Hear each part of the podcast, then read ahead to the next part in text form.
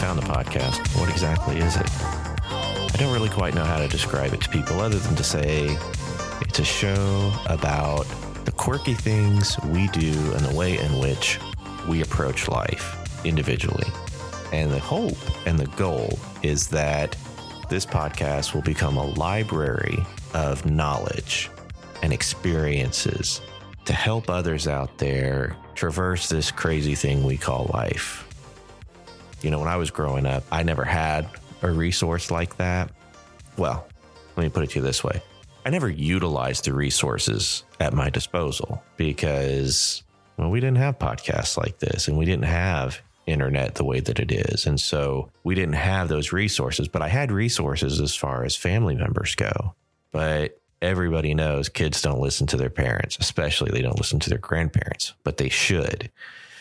So, my hope is that this will become a resource that people like you who are listening to this now will stumble upon and find a resource that when they're faced with something in their life that they don't really know how to handle or what to do in that situation, they can come here, search, find an episode that talks about whatever it is they're facing, and then maybe get some advice on what I did or what other people have done who might come on the show in the future and what worked for us, what didn't work.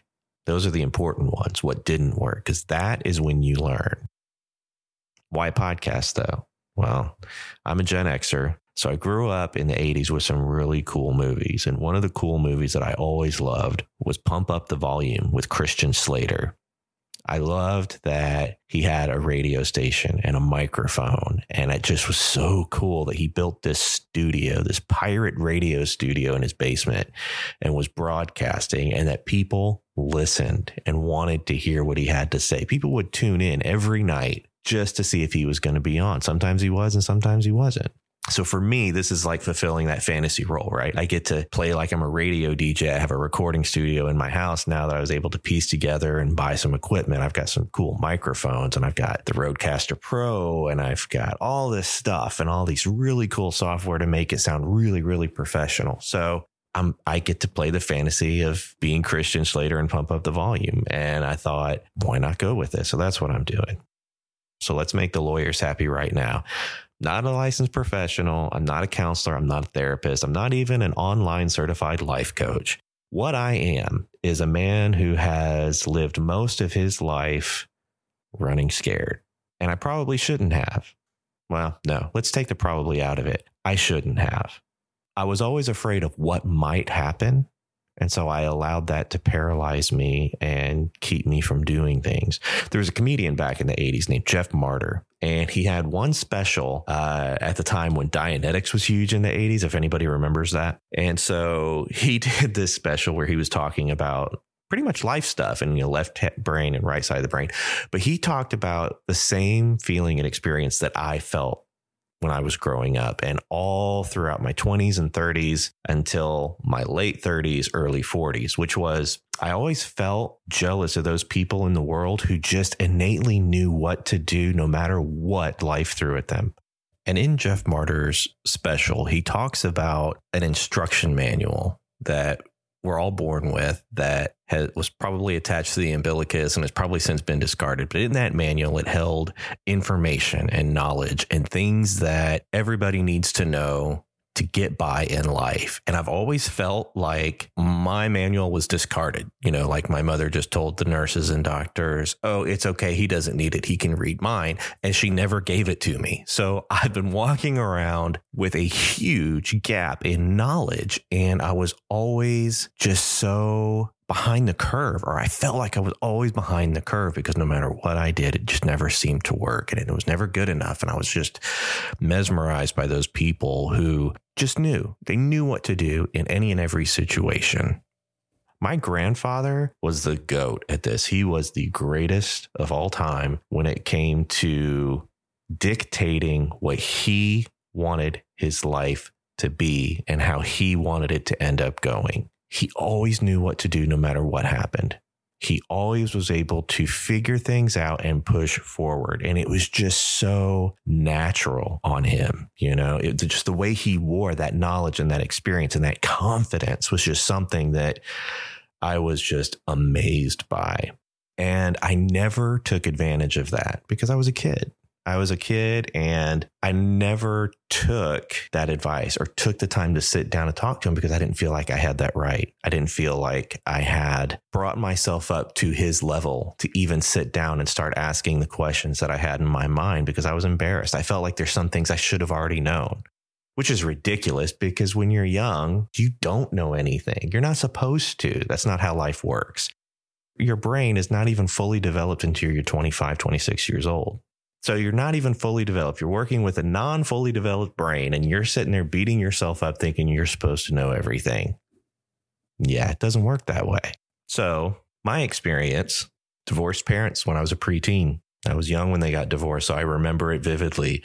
It had a profound impact on me and my relationships as a kid growing up. Uh, so profound that I didn't really realize the impact until much, much later in life because of that divorce, I also had a very abusive stepfather. Uh, he was abusive to my mother and he was abusive to my siblings and I to the point where I eventually left and moved to Texas when I was 15. I'm the youngest of four, two sisters and a brother. I moved to live with my father and stepmother in Texas, where I was no longer one of the Keller kids. I had to build my own name and reputation in a place where nobody knew me. And that was a totally new experience for me. I was always a Keller kid. I always had that predetermined expectation of who I am and what I was and what I was going to do. And so whenever I moved to Texas, nobody knew me. I was all on my own. Terrifying experience. That first day walking into high school, my sophomore year, after moving during that summer between freshman and sophomore year, horrifying experience. I could probably do multiple episodes on that. I became a father at the ripe old age of 19. I'm sure there's many people out there now, maybe you listening to this, who have the exact same experience and all of the fears and concerns and things that go through your mind when you are a father before you even hit the age of 20. Then I followed suit with my parents and I was divorced by the time I was 24 with sole custody of my four year old daughter. I've also had great loss my brother died in 2010 when he was 38 years old. I am now older than my brother was when he passed away. That birthday when I turned 38, that was hard because that's all I could think about was that I am now older than my brother when he passed away. I lost my faith in God after the death of my brother in 2010. I walked away and was angry with God for a very, very long time. Uh, it wasn't until the loss of another family member, my grandfather, uh, in 2020, 10 years later, that I returned to my faith and found myself in a Catholic church, lighting a candle for my grandfather and starting that long process back to my faith, which was one of the greatest moments in my life and one that I am so proud of and growing closer to God. And I have seen God work in my life in so many ways. There have been so many experiences since that day in that church, lighting that candle for my grandfather. So many things and events have happened that it is undeniable to me that God is now working in my life. And it's humbling. It's very humbling because who am I? the fact that he takes the time to show his involvement in my life and to be present for me and to work in my life to bring joy and happiness and comfort and wisdom. It's an experience that I hope to be able to share and convey on this podcast in the future because it has become one of the most defining characteristic traits of who I am today. I got married again. So, second marriage, and that marriage it lasted for 21 years. It was you know seven years in. We had a rough patch where we actually separated for three months and then went through the counseling and therapy sessions and reconciled wound up divorced anyway one thing I learned through that experience is that if you're not completely honest when going into therapy and talking about your issues, your hangups, if you're not 100% honest with the person you're talking to, it'll never work. And if you're not 100% honest with yourself, it'll never work. And if you're not 100% honest with the person on the other side of the relationship, your partner, your spouse, girlfriend, boyfriend, whatever it may be, if you're not 100% honest with them and do what you say you're going to do and genuinely mean it, and you're not just going through the motions and saying what you have to say and doing what you have to do just to appease the other person, but then secretly you're still doing all the things that you said you wouldn't, it's never going to work. That marriage left me very broken for quite a while. I wound up changing who I was as a man. Uh, I compromised my morals and my personal values by the end of the relationship. I changed who I was and didn't stay true to what I always knew I should have been.